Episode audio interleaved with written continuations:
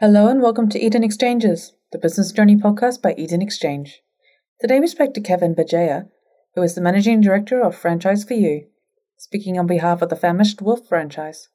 Listen as Kevin chats about his extensive experience in the franchising sector, his role in the famished Wolf franchise, and why you should consider a franchising opportunity. Listen on to discover more.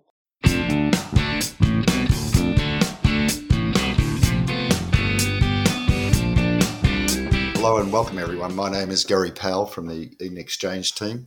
Today our guest is Kevin Bajaya, who is the Managing Director of Franchise for You. And today I'm going to be talking to Kevin about franchising in general, but also about a very new and exciting franchise opportunity called the Famished Wolf. Welcome, Kevin. Thank you, Gary. It's good to be here. Kevin, you've got enormous experience in franchising over 20 years. Um, yeah, 28 years, heading into almost 29 very soon. So, congratulations! You've been a franchisee, a, a member of franchisor management teams. You're a consultant to franchisors and a franchisor in your own right. Can you give us a bit of background about how you got started in franchising? And I use that as sort of like a, I know franchising is a means to an ends and not an industry in itself, but could you fill us in on some of your roles that you've had? And yeah, thanks, Gary. Look, Oh, I suppose the reality is I've always been interested in business from a very young age, and franchising just seemed like a really smart model where you don't have to reinvent the wheel. You just have to find a version of that wheel that works for you. And there are different franchise systems that suit different people, and many of them are very successful. Just like any industry or any business or any sector, there are good and bad ones. And that's something that I believe a lot of the years that I've spent in this sector has helped understand how to identify strong and good opportunities and also the ones to be very cautious to perhaps not work with or not get as involved with from history. Certain types of behavior of franchisors create uh, very negative results and poor franchise systems. So it's been a great learning. I've been a franchisee myself. My, my first experience as a franchisee was becoming the very first franchisee for Nando's in Australia. That was a very great and successful experience. So I was able to take what was a unprofitable, rundown company-owned store and become their first franchisee and turn it into the most profitable store out of 16 countries in the world, not only in Australia. It was a great part of my success in understanding franchising from a practical point of view. As a consultant, you're always quoting results that in many cases you haven't had first-hand experience. Becoming a franchisee gave me that exact understanding of the empathy and understanding of what a franchisee goes through to be successful Uh, it's probably my love of franchising has extended since those days. And some of the other roles and franchises you've worked with, Kevin? Look, I've, I've owned one of the largest franchise consultancies in franchise recruitment space for many years, and I still play in that in that arena. And we've been involved in building some of uh, Australia's you know household brands, and that's something that I've been very proud of. I've been a franchisor twice now in my career. I'm currently a part owner of Walker's Donuts, which was a client of mine that I have now invested into. Uh, I suppose all of these things all link together. The experience you get as a franchisor, the experience you get as a franchisee, and that as a consultant, and originally from a background in sales and banking, kind of all way almost mesh together and do work in that I've got a very good understanding of where everyone's coming from in business, what a bank's looking for because of my banking background, the empathy that's required to understand where the franchisor is coming from. Franchisors want successful franchisees. You know, no one sets out to build a franchise model to have franchisees fail in them. If you've got a failure in your franchise system, it's a bit like a black mark against your name as a, as a franchisor. And, you know, franchises are not there to be sold our job is really to understand the model. Uh, we're selling opportunity to join a group, but that's where the selling kind of stops. And the work of recruitment, where we're looking for the, the perfect candidate, begins. Yep. And, you know, that empathy is so important, isn't it? Like you said, you're not selling a franchise, you're really educating somebody as to whether or not this business opportunity is right for you. Yeah, some of our most successful franchisees are typically employed. Sometimes they may not be, they could be in between opportunities.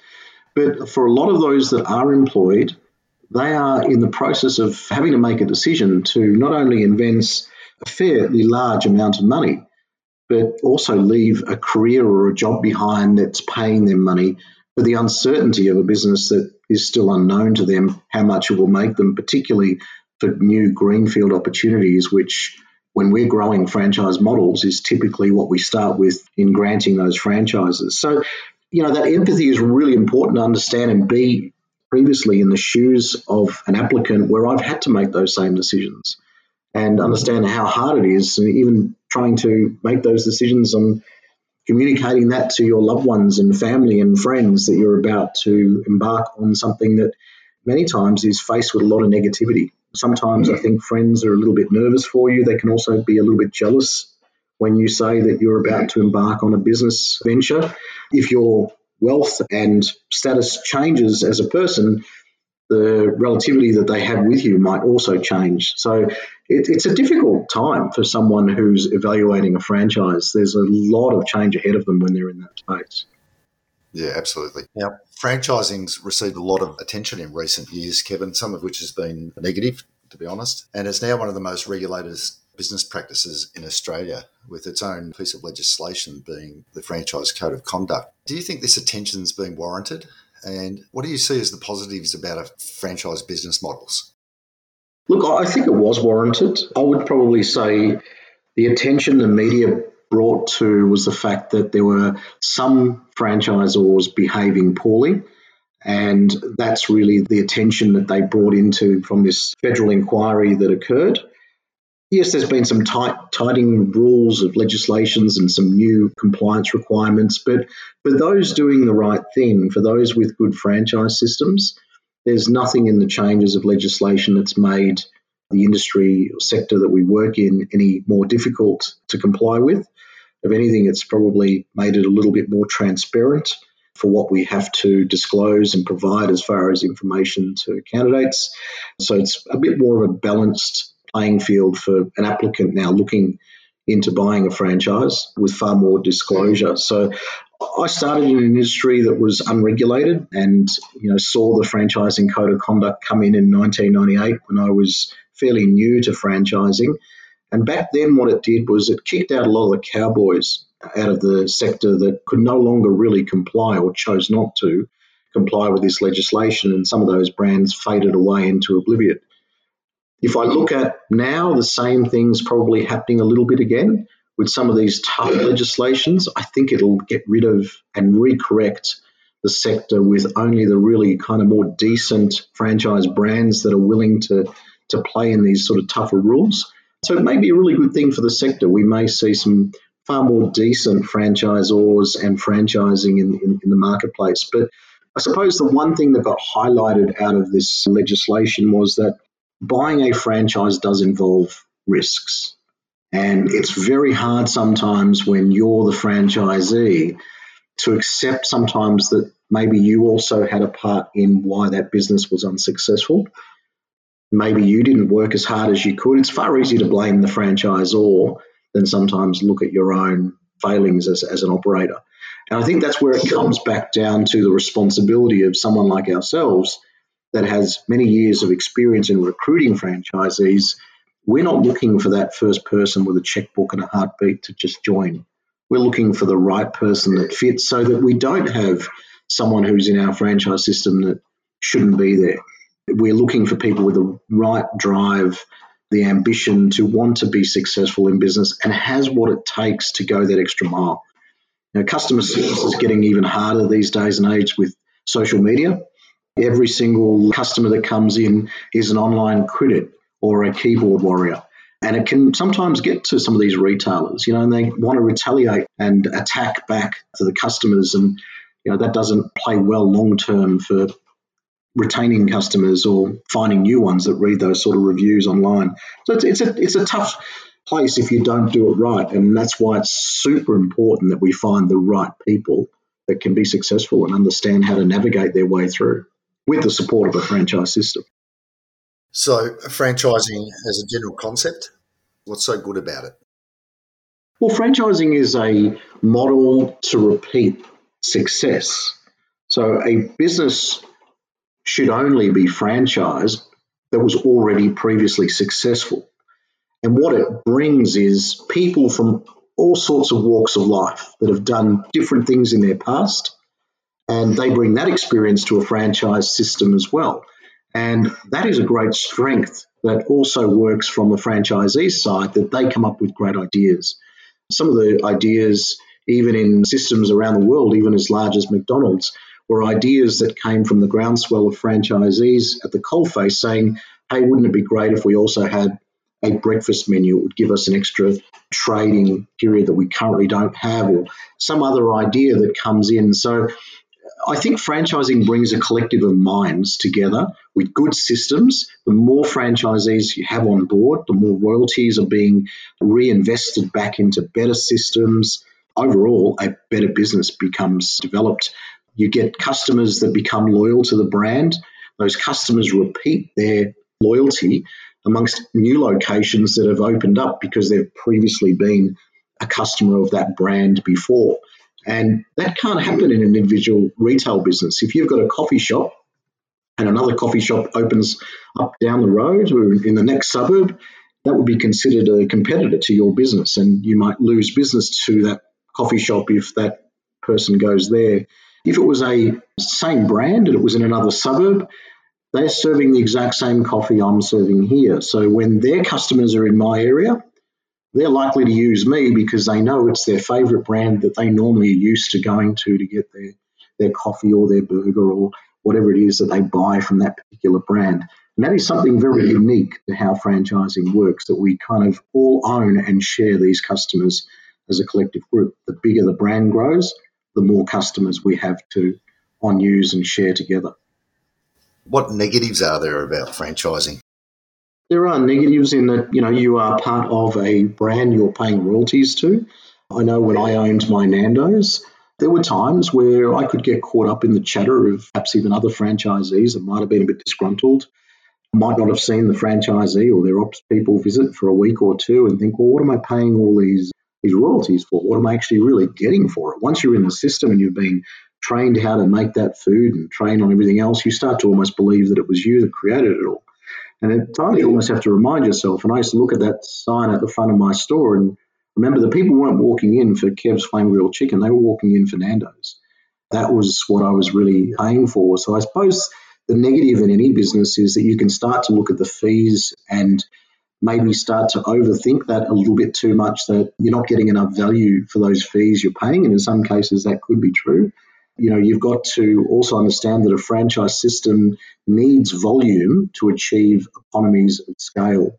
So the bigger the franchise grows, you know, your meat becomes cheaper, your products and produce become cheaper if that's shared by the franchisor back down to the franchisees. Sometimes some franchisors see that as another stream of income and don't share all of that revenue that could be available to franchisees. In the case of some of the larger publicly listed companies, without naming names, who were under the microscope in the federal inquiry, you know, some of those rebates and things that franchisors were receiving weren't passed down the lines because they also wanted to keep their shareholders happy. Now, probably not an ideal scenario for a franchisee where effectively there are two stakeholders in the business shareholders and franchisees that made a major investment into the brand, but once invested aren't getting that ongoing buying power that they really hoped when they first signed up for it. So I, I, suppose, like any business, there can be negatives. There can be things to watch out for and, and, and use those when you're evaluating a franchise that interests you as to how does this stack up for me? No two franchises are alike. No two franchisors are alike. And they all have different values. Those values eventually trickle down into the franchise model. So really choose your franchise system wisely is probably the best advice I would give someone. And at the same time, you know, choose the franchisor you want to be in business with or you see yourself in business with because that's the person who ultimately is going to dictate these changes or rules in the business. You need to see if you can build a relationship with that person from day one and, and feel comfortable with that. Yeah, and that's another key factor is is if you're a highly entrepreneurial and working under a regime of rules and systems, franchising in general is probably not for you. I would say that I probably am more of that entrepreneurial type of person. And I was fortunate by getting in at the early ground floor. I had a great relationship with the franchisor, and there were things that we were able to try and, uh, and experiment with the permission of the franchisor, mind you, to develop. Some of those things were catering menus or you know, being an alcohol liquor license store, having a coffee machine. We were based in, in Acland Street, St Kilda, so we had a lot of cafes and people we wanted to try and compete with for afternoon trade. You know, I, I suppose if I was the you know 101 franchisee in the system, probably be a little harder to have that same flexibility because most of those systems and disciplines would have been well and truly set. But when you're coming in like I was very early into a franchise system, I think even the franchisor is still open to working and leveraging with their existing franchisees, and particularly those that aren't just followers, that are a little bit more entrepreneurial, in coming up with some of the good ideas that they can share them with their other franchisees and say, well, this has been working at you know a few of our other locations. Perhaps you could adopt that there. But if you are very entrepreneurial, you're probably more suited to being a franchisor than a franchisee because it will be very frustrating, you're right, when someone wants to change something on the menu and they're told they can't.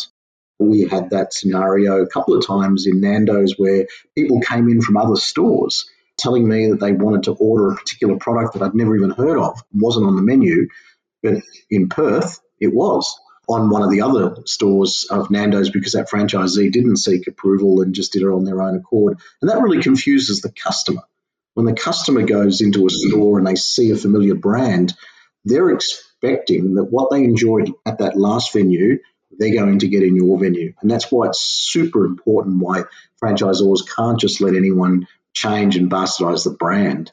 It has to be consistent.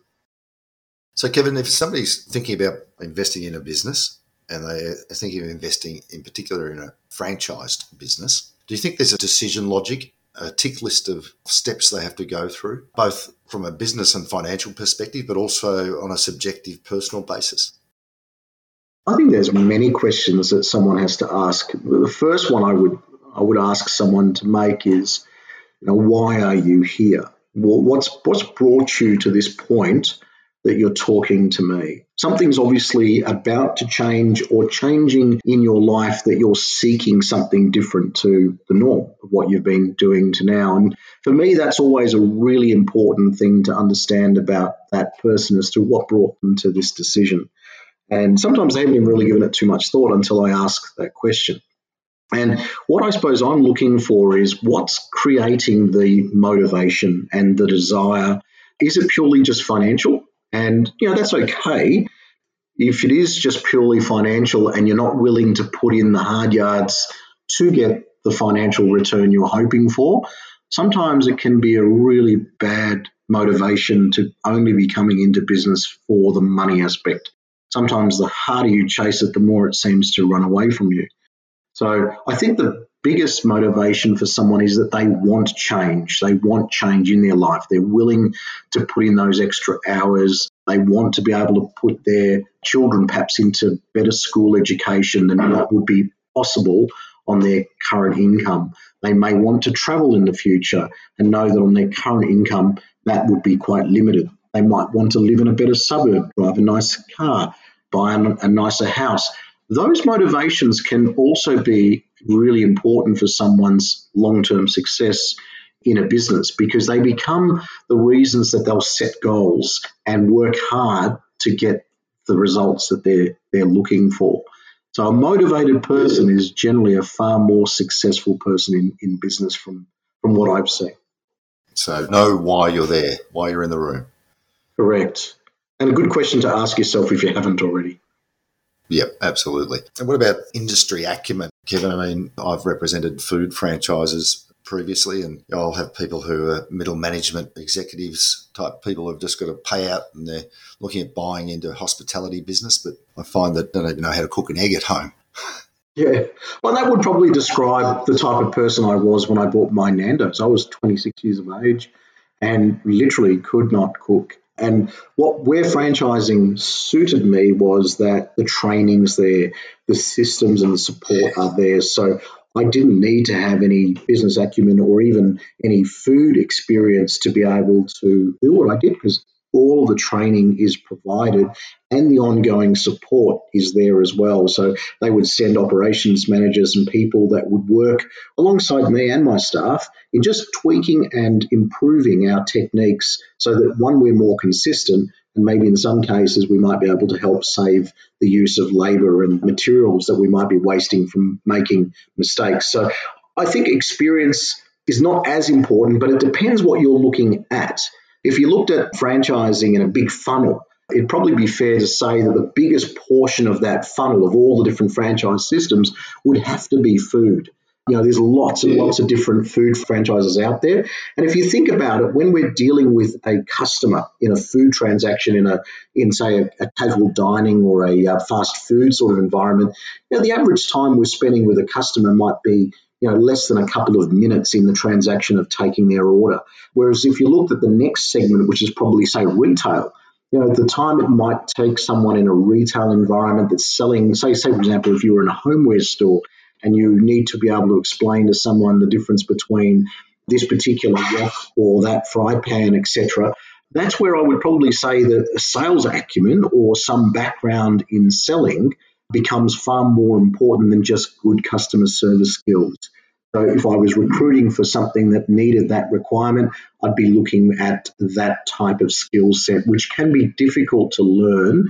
It's easy to be good at customer service. Some people just aren't salespeople and aren't as suited to those sort of roles.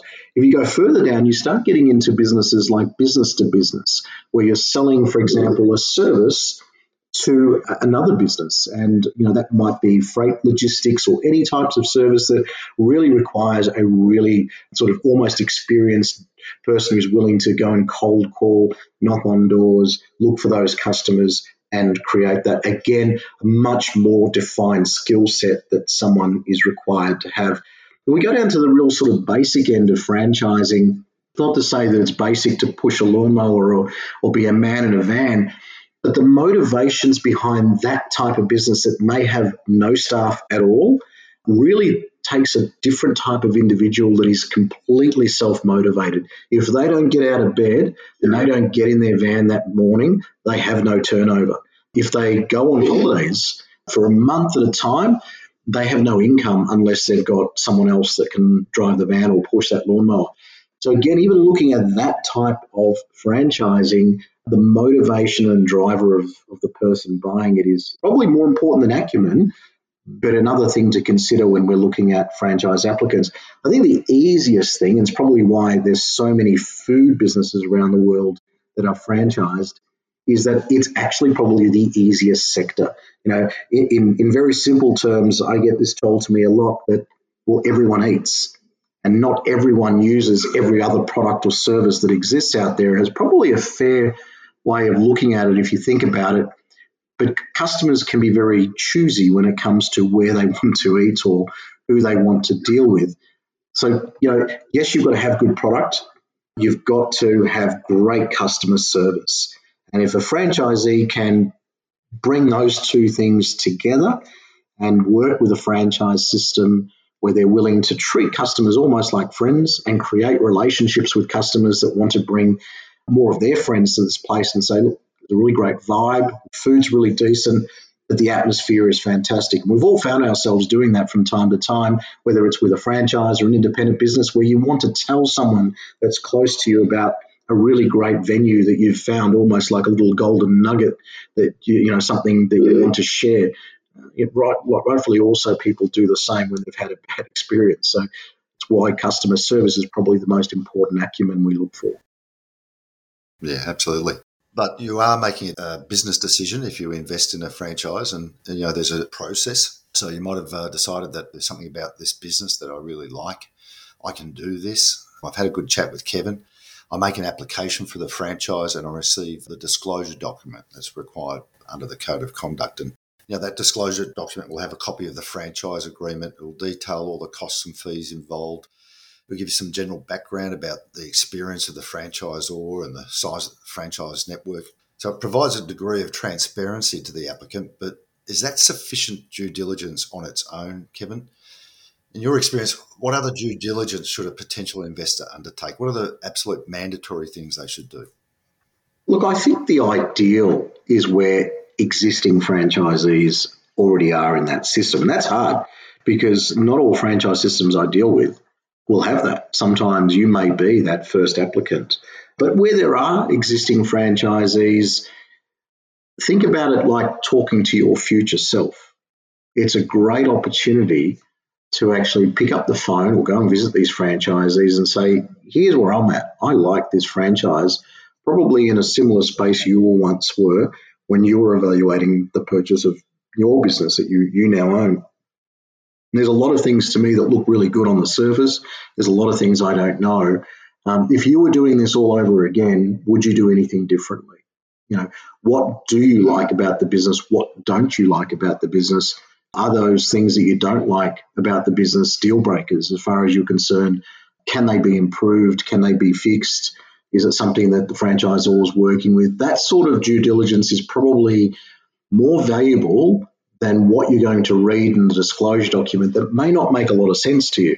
You know, you'll need to rely on probably paid advisors, you know, a good solicitor experience in franchising that can help you understand what's in the disclosure document franchise agreement. And likewise, a good business advisor and accountant that can look at the business and maybe any previous sales data or anything else the franchisor is willing to share with you on the performance of the existing franchisees. Looking at the disclosure document, though, can give you information like has there been any franchisees in the system before you that have failed?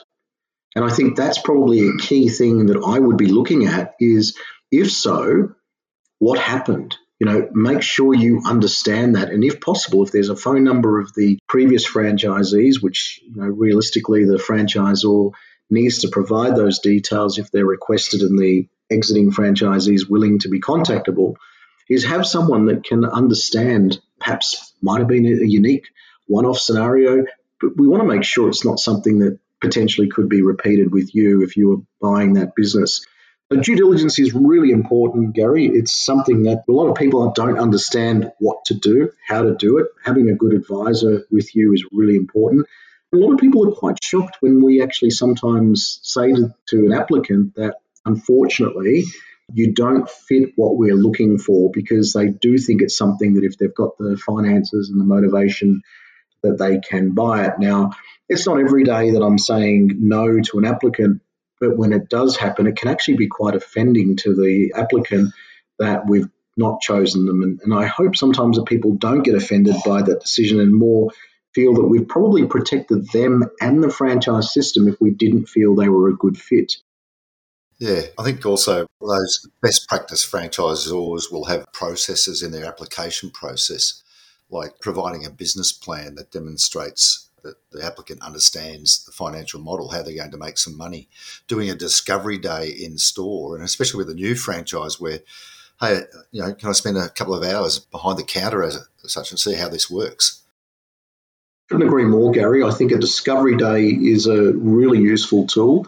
I actually really encourage franchisors and franchisees to seek out those sort of opportunities where possible.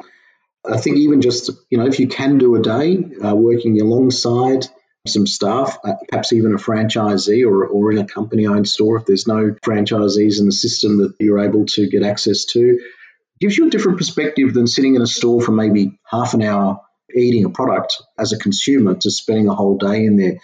Seeing what happens first thing in the morning with prep I remember when I first gave up my corporate job, used to wear a suit and tie every day to work.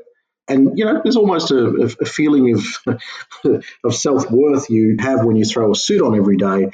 And here I was now working in the back of this kitchen in the cold, working with marinade and chicken. And if someone had probably given me the opportunity a week after I'd signed my franchise agreement, it was in my store and said, I'll wave a magic wand and you can go back to your office job, I probably would have taken it in a heartbeat you know, I wasn't quite ready for the monumental leap, even though it was successful. I think it became successful because I had no other choice. I had to make this thing work. But, you know, I think a discovery day would have given me an opportunity maybe to see what was really involved, how much work's involved when you're doing something like that, and making sure it's a good fit. You know, if I was probably to choose a franchise system today, with the experience that I've now gained in life and in business, I don't know necessarily that I probably would go down the exact same path of what I purchased. I think I'd still buy a franchise, but I'd probably be looking for something that's maybe a little bit easier to own and run than, than what I had. Now, you've worked with a lot of very successful brands. I have, yes. And very successful franchise networks. Are there some very common factors that you've found in successful franchise systems? I think it's the disciplines. The disciplines that a franchise system has, either to what they believe their brand identity is about, and they're very strict on sticking with those brand identities and making sure that when they're recruiting franchisees, that the franchisee is a good brand advocate to those identities of what the brand's about and willing to almost wear that brand like a badge of honor and be a, uh, an ambassador for that brand. That's really super important that the franchisor has that real belief themselves in their brand. And if I look at brands like Grill'd, which you know, I've worked and was involved with from the very beginning of when they when they began franchising, that was certainly something that you know was very inspiring to work around Simon Crowe, who was a big believer and came from a background of being involved with other businesses in brand and brand development. And that's, I think, what has made Grill'd, even still to say, a very successful business because of their belief and structure of what their brand was to be. And that went right through to the type of staff that they would employ, to the franchisees that they had, to who worked at head office, the look and feel of their environment, their stores, everything else. It all flows through as part of that brand values. And I've seen that same sort of success appear with many of those brands that are successful, and whether you look at McDonald's and many different brands out there, it's sticking to what has made them successful and repeating that uh, constantly. Yeah, that constant duplication. Now, you're currently working with a new franchise, the Famish Wolf. What's your role with the Famish Wolf, Kevin? And I assume you don't take on new clients unless you see something that wants to make you get involved. What, what did you see in the Famished Wolf? Well, I've had a, an involvement, just like I mentioned earlier, in the burger sector of franchising, and and I've certainly seen how that's exploded and, and grown. The fact is that burgers are very, very popular in Australia and an ever increasing category. And when I came across the famished wolf, I actually was almost a bit dismissive at first when this gentleman rang me to tell me that he's got a brand, he wants a franchise, and almost felt he was probably a little bit too late into this game. And that was until I actually understood his story and what he was actually creating and the gap that he'd seen in the marketplace that to be quite honest, I hadn't even noticed this gap myself. And he'd gone out and proven it over two different, very distinct locations that showed that there was actually a lot of room in the marketplace in Australia for a very large burger player to still be active in this space. And I suppose what made it unique was that they have looked at a strategy around can you serve good quality burgers and brats and other bits and pieces that they do to people in industrial estates where typically it used to be a lunch bar that might have sold dim sims, potato cakes, maybe a really average burger. And food is kind of almost accepted that it can be of a very low standard for some reason in these industrial states because they're selling to mostly factory workers and some occasional office staff. Well, you know, Simon at the Famished Wolf proved that it actually can be different. With online being a really big part of the way people want to be served. My kids are no different. They'll order on Uber Eats when, you know, even some of my kids are now licensed and could jump in a car five minutes up the road and go and get something. But the convenience of staying home and having it brought to them is what they want. Now, some of these industrial estates are literally on the suburbs or the fringe of suburbs of homes that surround these sort of areas. And so the very first store that Simon opened in the Famished Wolf was exactly that. He saw an opportunity that you cannot be in major shopping centres, your big Westfields and so on, where you've got massive restaurants, and also then expect to pay huge commissions to your Ubers and your Menulogs, etc., if you're doing the other where you're paying the big money in rent. So this model allowed him that he can service a form of customers during the day, but still in that outer reach of suburbs, get to the homes and the businesses that might want something delivered during the day, but also during the evening when typically most of these lunch bars wouldn't trade at all, which means the rent opportunity for these sorts of sites is very low and nowhere on par with what a lot of these other gourmet burger places are playing at. Most of them are very inexpensive retail. The other site that he went out and proved was a site into like a suburban village where there's a Woolies and maybe hinged with, you know, 20 or 30 specialty retail. Again, in a suburban area where you can have customers that can come in, in both locations, dine in for lunch or for dinner, but also have a business that can trade online and have a rent, again, affordable enough to be able to uh, allow for the commissions that are paid for. If you think about Uber as a disruptor, you know, if you were a major chain that had, you know, 200 seated restaurants, of course you wouldn't really like Uber when it comes on board when you realize you have to pay uh, further commissions, which effectively become more almost expensive, if not more than the rent you pay. So the way that Simon built this model, what really became attractive to me was that it actually allowed for online.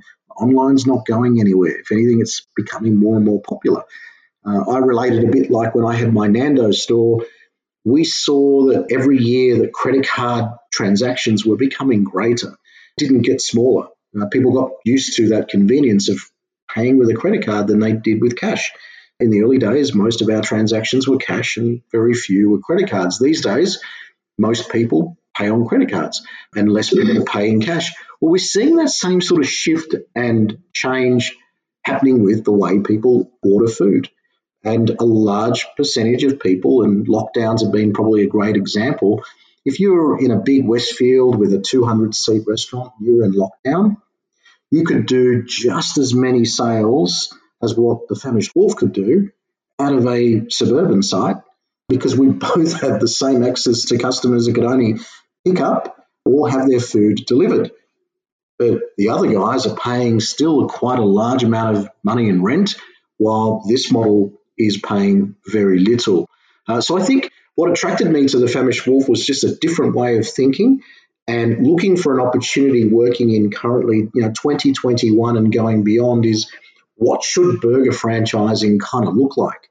Does it need to be those big, elaborate franchises uh, in those big outfits, which means big, expensive fit outs, $800,000 to a million dollars? One in Southland in Melbourne that just cost over a million dollars. Yeah, yeah. And so that's a big thing that, to sort of change in the equation that you can still have businesses that are really profitable. And I'm talking, you know, quite decent profitability that are being achieved from these businesses on really modest investments. So return on investment and return on capital is far quicker and far greater. Therefore, risk becomes a little less when you're making those types of investments. You know, rent is quite low, so your break-even point is also fairly low per week. So if you do have a slightly slower week for whatever happens that week is a bit slower, not as stressed as you know for these some of these big retail locations. So they were some of the key points that, that attracted me. The franchisor himself got a background in food and uh, you know makes a really good product. Very passionate about his food. You know, very good on social media. Very good at understanding how to work the platforms of online retail. He's really kind of packaged all that up as systems ready to build his model and franchise it. He told me himself one of the main reasons he decided to franchise was his customers telling him, We wish you had more locations of the Famished Wolf. We love your burgers. Are you going to open up more? And I think he heard that enough times that curiosity got the better of him to look at finding someone that can help him develop his model into a franchise. And Kevin, your favourite burger at the Famished Wolf? I had it only last week, and I, I know it had double bacon in it, and I think it was something called the Dirty Double, I think, from, from memory. But I've tried to every time I go down there have a different burger, and I, I must admit I've still not worked my way through the entire menu, and I try not to have the same burger even if I enjoyed it last time again and try something different. Every burger I've had's been really, really good. If I didn't believe in it and the food wasn't great, I'd have a real big problem representing it. Okay, great. I was talking to Simon as well the founder of the Famish Wolf, and my understanding is he's invested in the design of the restaurants. And in terms of that flexibility, it's given the brand flexibility in regards to location. So you've talked about industrial estate, the local shopping village. What else are those sort of locations suit? Well, I mean, at this stage, they're probably the main two that we are looking at franchising. There will be other options. We are actually testing out sort of dark kitchens as an option as well, where you know we might even be operating out of a factory and servicing customers online only with no dine-in experience. But that's something that we are about to test for the first time with a company-owned store, like we've done with the other two locations to prove the concept. Most likely, that will only be offered to franchisees that have one of our other existing models as another form of add on. I don't know that it will be enough for someone to have on its own, but it'll be a great add on to one of the other franchises that they might own in an industrial and also have an extended reach in their area if that opportunity presented itself. But uh, the two options that we currently have, there's really no difference if we look at the two sites that we currently operate in the Famish Wolf. The turnovers are actually about the same. From a visual aspect point of view, the store at Patterson Lakes is more retail friendly because it needs to be. Whilst we've designed the look and feel of the store, we're competing against the local fish and chip shop, the local Vietnamese bakery, people who generally don't even get a designer involved and kind of you know throw together a store and it's just a, a takeaway shop. So when you're competing against that, you don't need to be competing against what you would typically see in a major Westfield shopping centre where you know very, very expensive, very, very elaborate fit outs are typically expected in those sorts of centres. It's more what you'd expect in a suburban shopping centre. Will look better than your local fish and chip shop or your local burgers store that would typically have existed in the past. And it's clean and it looks great and it's you know funky, friendly sort of place to be. We also don't want to make it too comfortable. They're not places we want people to dwell long term. The environment needs to have someone sit down for maybe 20 minutes while they enjoy their burger and their chips and their drink. Uh, we do have liquor licenses in our locations, and it is something we look at when we're looking at locations is can the business be liquor licensed? Because it becomes also the place that someone might take out their missus or their girlfriend or their boyfriend out for a nice lunch or a nice dinner and maybe it's a birthday celebration. Maybe they want to go somewhere they can celebrate with a cocktail or a glass of wine or a beer. It might be just to have a nice quiet one at the end of the week. That I think adds an extra element of income and also the potential of a little bit more of an enjoyable place for someone to go to that's a, a casual dining restaurant, casual environment as an offer, it's got a very broad demographic appeal, hasn't it? Especially with the licensed premise, nice environment. Yeah, I, I, I suppose by visiting their locations, I've seen kind of really two different types of sets of customers. And the suburban model really is more your, your family, office workers, business people, reps, and people like that who are just on the road grabbing a bite as they go. Certainly during the daytime and during the evening is, is a lot more family environment. In our industrial estates, you're going to see people in the day, uh, again, in high vis tops, you're going to see reps, you know, different type of people that work in those sorts of areas. But at night time, what really surprises me is you'll see the families. If they know about it, it becomes like that little golden nugget, that hidden gem that they know about a place they can go to that's still you know, a nice place to go and have a burger or pick up from to take back home or get their delivery from. They're unique, they work. The good thing is we can duplicate these locations almost any suburb in Melbourne, and the demand for burgers is huge. Are there particular areas in Melbourne that you've identified that uh, are crying out for a famished wolf? And when I say a famished wolf, like there's definitely a, an absence of burger players in the market. Yeah, I, I suppose every suburb and, and location is something that we would look at purely based on the individual, the franchisee. You know, if they want to be in a particular area, let's just say they wanted to be in the western suburbs and they, they lived in Deer Park or, or, or Sunshine in some of those other areas, Altona. Well, you'd have a mixture of options. You could look for a retail type site, might be on the outside of a shopping centre or a shopping village. But there's also going to be some of those industrial areas that they could also look at. So I suppose that the reality would come down to budget. If a franchise applicant would say to me, "Look, I've only got maybe somewhere around you know 100 to 150 thousand dollars to invest," then maybe an industrial style burger store might be more in their alley as far as what it will suit their investment level. It's probably going to be upwards of sort of 200k to buy into a one that might be in a shopping village. If you were going to take your friends or, or family to see either store, either one will be will be attractive and will be fit for the purpose that it has been designed for. But the one that might be an industrial area might have previously been a lunch bar. It might be something that we can convert into a famished wolf store that might already had some of the services we need, like a grease trap or extraction. Maybe we don't have to put a new shop front in. Things that we could maybe keep as they are. All of those things will reduce even further the investment that someone needs to make. So I suppose if someone was interested in looking at owning their own burger business and something like the Famished Wolf appeals to them, the first thing I would probably say they should do is make a time to sit down with us or have a Zoom meeting with us so that they can understand what we actually will provide them in support.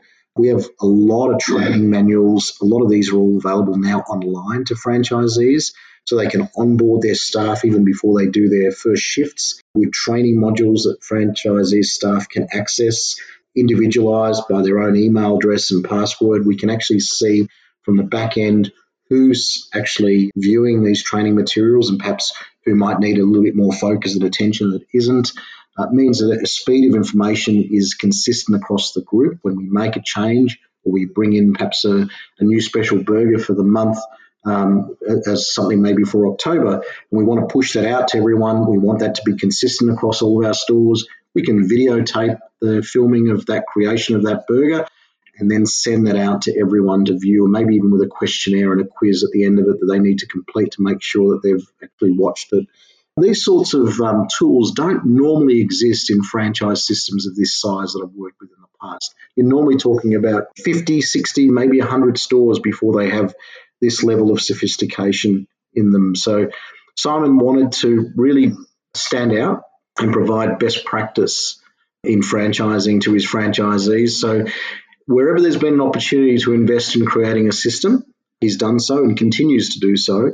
And I think that's what we would certainly love to walk someone through is is show them the business from the front end, give them an opportunity to come and enjoy a burger with us and talk about the business and understand its financials, but also understand how you're going to be supported. You know, what the training is at the very beginning, how we help them find the sites, how we help them hire their staff, the support they'll be given after they've opened. All of those things are really important to understand when you're evaluating a franchise. And all those services that you just mentioned training, finding a location, building the shop, equipment package, fit out all of that's included in the package? It is, Gary, correct. And at those investment levels that you mentioned before? Correct, Gary. That's right. So everything's designed to be as close as we can get it to a turnkey scenario for a franchisee. Now, no two sites are going to be exactly the same. And that's what the beauty of with what we're looking at is that we might find some sites that can be cheaper. And that tickles everyone's language. You know, if I can find an existing business that previously was used by another food operator, there might be a cool room already in place, there might be extraction there. Those things are going to save us money if we can negotiate in some cases with some landlords. We actually get that equipment for free. Sometimes we can negotiate with a landlord maybe for a rent free period that might be fairly significant even past the period we need to just get the store open. Those sorts of things will help maybe even capital contribution depending on the landlord that might even be able to give us some funds towards building the site so as i say no two sites are the same it is really um, a franchise that if you're interested in it, you should explore and evaluate whether you're suitable for it and whether you've got the funds to make something like this will will assist you in finding out. If you're flexible enough, then you may find a site that might not be five minutes away from home, might be a little bit further away, but it might perfectly suit your budget. You were just mentioned before, you know, sitting down with you and working out if the famished wolf is the right fit for a particular person, but what about that individual? Are there particular individuals that you're looking for that you think would fit well with the Famished Wolf brand? I think whenever I'm looking for someone for a food business, I want them to be able to sell themselves to me within the first couple of minutes of me talking with them. Because that's about the same amount of time they get to make an impression on a customer when they're serving a customer for the first time. So it's a little trick of mine that I look at when I'm speaking with an applicant who's inquiring is how engaged are they when I first chat with them and first discuss this opportunity with them? And how well are they at selling themselves to me? Because if the one thing that everyone knows the most about is themselves.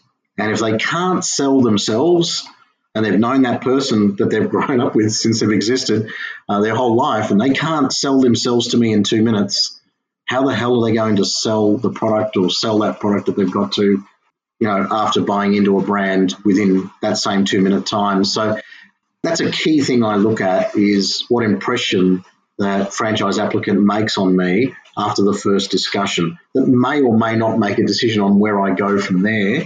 In some cases, it may not be to invite them to enter into that recruitment process if I don't feel they're that engaging with me over the phone call.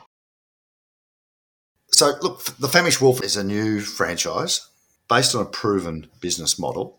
But do you think there are uh, additional benefits getting in on the ground floor, so to speak, Kevin?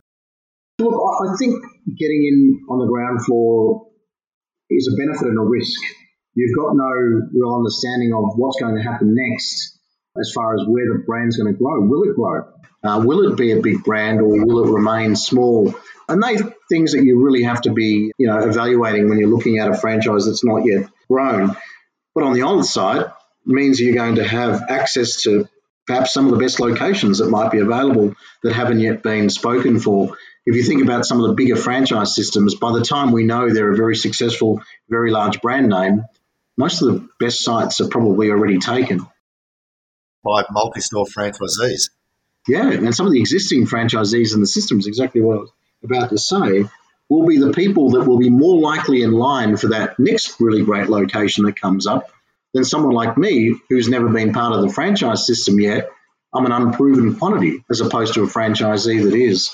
So I think getting in early gives you the ability, potentially, if you pick wisely, you can end up with a really great location. There's more opportunity for you to be a multi site operator and grow as the franchise itself grows if you've got that little bit more entrepreneurial streak in you, you've got the ability to maybe even add value in some areas in the business where you can. You know, you might come up with a new product or a new idea that might get implemented in the business. All right, well, fantastic, Kevin. Um, just in general, is there anything that we've not touched on today that you would, you know, at a barbecue, somebody said, I'm thinking of buying a franchise business, that you would say, look, here's my general advice. This is what you should do. I think the only thing that we haven't really covered on is how do most people afford to buy these franchises?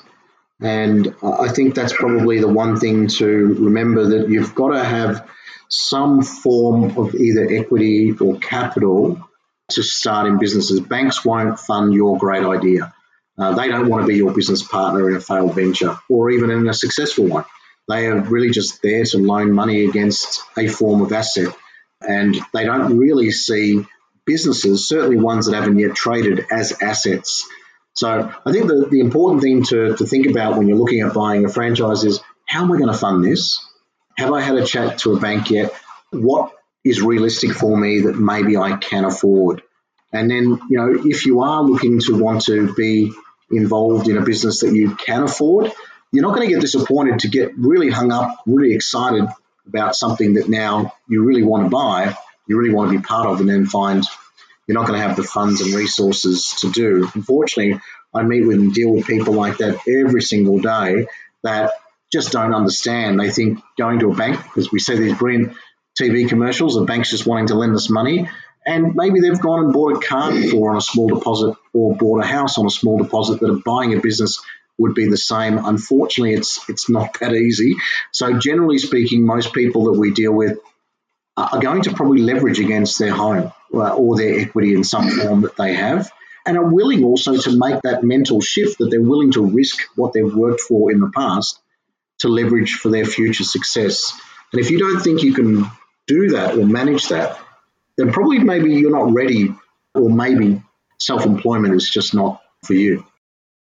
Well, thanks, Kevin. Sounds like Famished Wolf is a pretty amazing opportunity. Now, for anyone listening to this podcast who is keen to pick Kevin's brain and learn a bit more about franchising, but in particular, if you want to know more about the Famish Wolf, there's a button beneath this podcast to submit your inquiry, and Kevin himself will be in touch soon.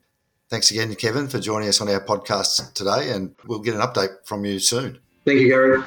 Thanks again, Kevin.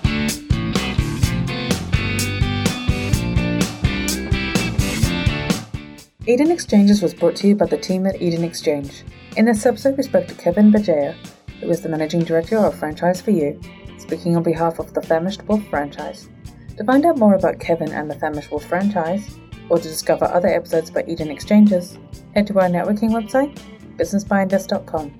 You can also subscribe to the series on iTunes or Stitcher if you're using Android. Find us on Facebook, LinkedIn, Twitter, and Instagram for recent info in the buying, selling, and investing world. Thanks for listening.